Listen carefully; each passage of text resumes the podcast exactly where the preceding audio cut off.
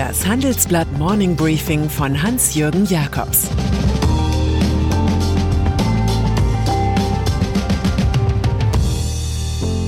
Guten Morgen allerseits. Heute ist Montag, der 18. Mai. Und das sind heute unsere Themen. Viel Luft in den DAX-Bilanzen. EU rüffelt deutsche Corona-Staatshilfen. Hendrik Holt, ein moderner Felix Krull. Aufgeblähte Firmenbilanzen sind in Zeiten der Corona-Krisenwirtschaft so ziemlich das Letzte, was in die Landschaft passt. Und doch sieht die Realität genauso aus, wie unsere aktuelle Titelgeschichte beweist. Durch überteuerte Zukäufe haben die 30 DAX-Firmen nach unseren Berechnungen rund 316,6 Milliarden Euro an Goodwill angehäuft, der eigentlich Badwill heißen müsste. Es handelt sich um pure Hoffnungswerte aus kühn abgeschlossenen Deals, die keinen materiellen Gegenwert haben.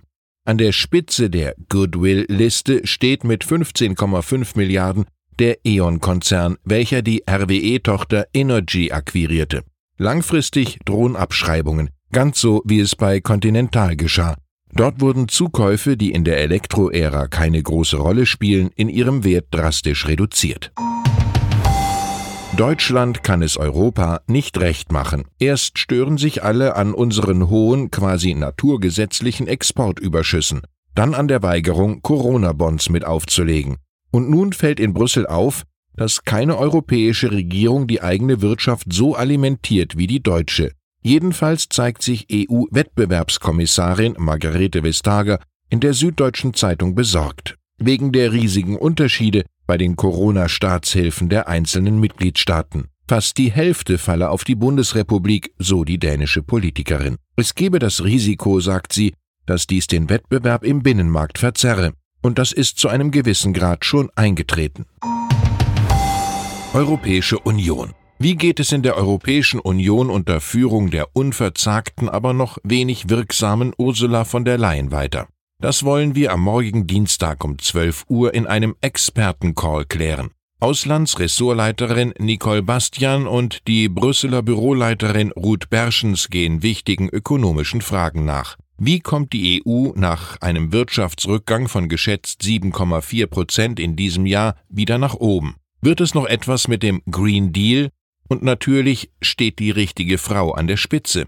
Mein Vorschlag, Sie melden sich an und diskutieren mit. AfD. Vor einigen Wochen hat AfD-Chef Jörg Meuthen über eine Spaltung seiner Partei resoniert, in einen bürgerlich-konservativen und einen völkisch-populistischen Teil. Nach internen Protesten zog er zurück und betreibt jetzt mit einer Personalie doch genau dieses Schisma. Meuthen setzte im Vorstand den Rauswurf des Brandenburger Landeschefs und Rechtsaußen Andreas Kalbitz durch, was dessen Freunde zur Solidarität treibt. So bescheinigte Co-Parteichef Tino Schrupalla dem Gefeuerten, er habe große Verdienste. Fraktionschef Alexander Gauland gibt an, Meuthen vor seiner Aktion Parteiausschluss noch gewarnt zu haben. Natürlich gibt es eine Zerreißprobe. Die AfD geht derzeit ganz in ihren internen Machtspielen auf. Fortsetzung folgt, die Rechnung kommt vom Anwalt. Israel. Große Koalitionen tendieren aus naheliegenden Gründen der Selbstoptimierung zu großen Kabinetten. Aber Israel, wo sich viele Parteien zur Regierung verabredet haben, schießt nun doch den Vogel ab. Das Land meldet sage und schreibe 36 Minister und 16 Vizeminister. Diese Notstandsregierung ist selber ein Notstand, worauf auch der Umstand hindeutet, dass Benjamin Netanyahu trotz einer Korruptionsanklage 18 Monate lang Premier bleiben darf. Dann soll sein bisher schärfster Rivale Benny Gantz folgen, es sei denn, der misstrauische Netanyahu trickst ihn aus. Wenn jemand paranoid ist, bedeutet das nicht, dass er keine Verfolger hat, schrieb Schriftsteller Amos Oz zu solchen Situationen. WHO wenn heute die Weltgesundheitsversammlung tagt, das höchste Entscheidungsgremium der Weltgesundheitsorganisation WHO, ist das Führungsversagen der USA im Kampf gegen die Pandemie ein Hauptthema. US-Präsident Donald Trump zeigte schon kurz nach Einzug ins Weiße Haus kein Interesse an der Bekämpfung von Gesundheitskrisen, weil das Thema nicht America First voraussetzt, sondern die Zusammenarbeit von Staaten. So hat die Bundesregierung nun darauf hingewirkt, dass man im Kreis der G7-Staaten abgestimmt handelt. USA und China treiben sich immer stärker in eine Propagandaschlacht hinein. Die einen reden vom Wuhan-Virus und der Schuld Pekings, die Chinesen hingegen inszenieren sich als Samariter in der Not, die anderen Ländern Schutzmasken und dergleichen liefern. Was Deutschland leistet, geht in der PR-Schlacht der beiden Supermächte unter, kommentieren wir. Deutschland. Im Streit um Werksschließungen in Sonthofen, Mülheim, Ruhr und Schoppau beim Familienunternehmen Voigt gehen CEO Thoralf Haag und Aufsichtsratschef Siegfried Russwurm in die Gegenoffensive.